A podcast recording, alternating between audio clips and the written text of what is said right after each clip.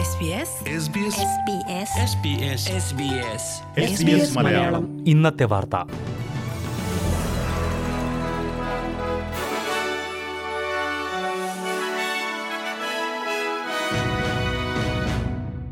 നമസ്കാരം. S B S Malayalam ഇന്നത്തെ വാർത്തയിലേക്ക് സ്വാഗതം. ഇന്ന് രണ്ടായിരത്തി ഇരുപത്തി മൂന്ന് ഒക്ടോബർ പതിനാറ് തിങ്കൾ.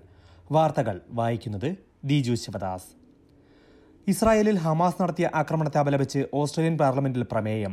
പ്രധാനമന്ത്രി ആന്റണി അൽബനീസിയാണ് പാർലമെന്റിന്റെ ജനപ്രതിനിധി സഭയിൽ പ്രമേയം അവതരിപ്പിച്ചത്. ഇസ്രായേലിനും ജൂത സമൂഹത്തിനും സഭ പൂർണ പിന്തുണ നൽകണമെന്ന് അദ്ദേഹം ആവശ്യപ്പെട്ടു. ഹമാസ് നടത്തിയത് ഭീകരാക്രമണമാണെന്നും അത് ഇസ്രായേലിനെ മാത്രമല്ല പലസ്തീനിലെ സാധാരണക്കാരെയും ബാധിച്ചിരിക്കുകയാണെന്നും അൽബനീസി പറഞ്ഞു. പ്രമേയത്തിന് പ്രതിപക്ഷവും പിന്തുണ അറിയിച്ചിട്ടുണ്ട്. പ്രാകൃതമായ ആക്രമണമാണ് ഹമാസ് നടത്തിയതെന്ന് പ്രതിപക്ഷ നേതാവ് പീറ്റർ ഡറ്റൻ പറഞ്ഞു. അതിനിടെ ഇസ്രായേലിൽ നിന്ന് ഇരുന്നൂറ്റി അൻപത് ഓസ്ട്രേലിയക്കാരെ കൂടി ഒഴിപ്പിച്ചു. ലിബറൽ സഖ്യം അധികാരത്തിലെത്തിയാൽ ആദിമവർഗ സമൂഹങ്ങളെ അംഗീകരിക്കാനായി മറ്റൊരു റഫറൻഡം നടത്തുന്ന കാര്യത്തിൽ ഇപ്പോൾ ഉറപ്പു നൽകാനാവില്ലെന്ന് പ്രതിപക്ഷ നേതാവ് പീറ്റർ ഡറ്റൻ പറഞ്ഞു. വോയിസ് റഫറൻഡം പരാജയപ്പെട്ടാൽ ലിബറൽ സഖ്യം അധികാരത്തിലെത്തുമ്പോൾ മറ്റൊരു റഫറൻഡം നടത്തുമെന്ന് പ്രചാരണ സമയത്ത് പീറ്റർ ഡറ്റൻ പറഞ്ഞിരുന്നു. കനത്ത പരാജയമാണ് വോയിസ് റഫറൻഡം ശനിയാഴ്ച നേരിട്ടത്. മറ്റൊരു റഫറണ്ടം എന്ന പ്രഖ്യാപനത്തിൽ ഉറച്ചു നിൽക്കുന്നുണ്ടോ എന്ന് ഇന്ന് മാധ്യമപ്രവർത്തകർ ചോദിച്ചപ്പോൾ ഓസ്ട്രേലിയൻ ജനത ഉടൻ മറ്റൊരു റഫറണ്ടം നടപടി പ്രതീക്ഷിക്കുന്നില്ല എന്നാണ് അദ്ദേഹം വ്യക്തമാക്കിയത്. അതേസമയം റഫറണ്ടം പരാജയപ്പെട്ടെങ്കിലും ആദിമവർഗക്കാരുമായി ഉടമ്പടി ഉണ്ടാകുന്ന നടപടികൾ തുടങ്ങുമെന്ന് ക്വീൻസ്ലാൻഡ് പ്രഖ്യാപിച്ചു. ക്വീൻസ്ലാൻഡിൽ എഴുപത് ശതമാനത്തോളം പേരാണ് നോ വോട്ട് ചെയ്തത്. എന്നാൽ ഉടമ്പടി രൂപീകരണം മറ്റൊരു വിഷയമാണെന്ന് പ്രീമിയർ അനസ്താഷ്യ പലാഷെ പറഞ്ഞു. ക്രിപ്റ്റോ കറൻസി വിനിമയം നിയന്ത്രണത്തിൽ കൊണ്ടുവരാൻ കൂടുതൽ നടപടികളെടുക്കുമെന്ന് ട്രഷറർ ജിം ചാമേഴ്സ് പ്രഖ്യാപിച്ചു.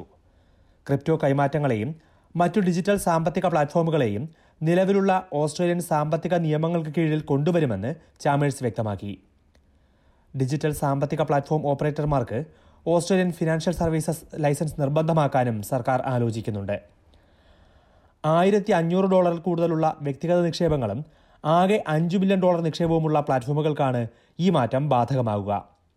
ഓസ്ട്രേലിയക്കാരിൽ നാലിലൊന്ന് പേരും ഏതെങ്കിലും തരത്തിലുള്ള ക്രിപ്റ്റോ കറൻസിയിൽ നിക്ഷേപം നടത്തിയിട്ടുണ്ട് എന്നാണ് കണക്കുകൾ.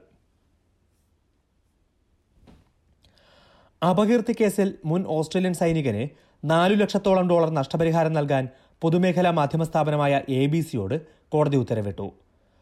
സ്പെഷ്യൽ ഫോഴ്സസ് മേജറായി വിരമിച്ച കമാൻഡോ ഹെസ്റ്റൺ റസലിനാണ് എ ബി സി മൂന്ന് ലക്ഷത്തി തൊണ്ണൂറായിരം ഡോളർ നഷ്ടപരിഹാരം നൽകേണ്ടത്. ഒരു മുൻ യു എസ് സൈനികൻ ഉന്നയിച്ച ആരോപണങ്ങൾ റിപ്പോർട്ട് ചെയ്തതിന്റെ പേരിലാണ് നടപടി.